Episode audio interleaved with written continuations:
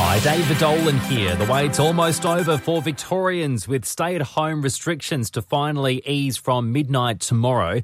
Five family and friends will be allowed to visit, while outdoor gatherings of 10 people will be permitted. Premier Dan Andrews urging households to be sensible. That doesn't mean, and it is not an invitation, to be having a dinner party at every house every night. We have to use our common sense. We have to be proportionate. We have to recognise that this is far from over. This is an opportunity for a first step that is safe, cautious, and appropriate. He's yet to make a call on when Victorian kids can head back to school. Students in Queensland and New South Wales have started returning to class today.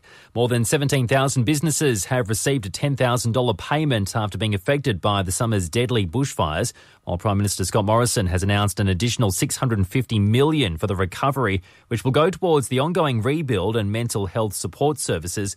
Also, our furry friends. So some 10% of what we're spending as a government to support the recovery from the bushfires is about restoring and supporting wildlife uh, throughout uh, those areas that were so terribly burned and scarred uh, throughout the course of the bushfires.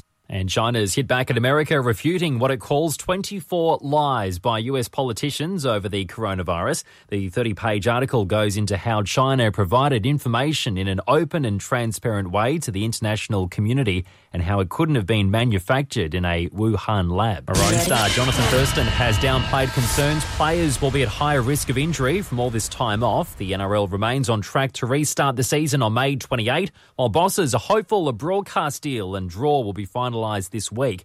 JT says they've been working on fitness over the past six weeks. Now they'll be um, yeah pushing themselves to be ready for the season to kick off on May 28. So I don't think any of the clubs will have any problems. I don't think there'll be too many injuries because they'll be strong enough and uh, big enough to, to cope with them.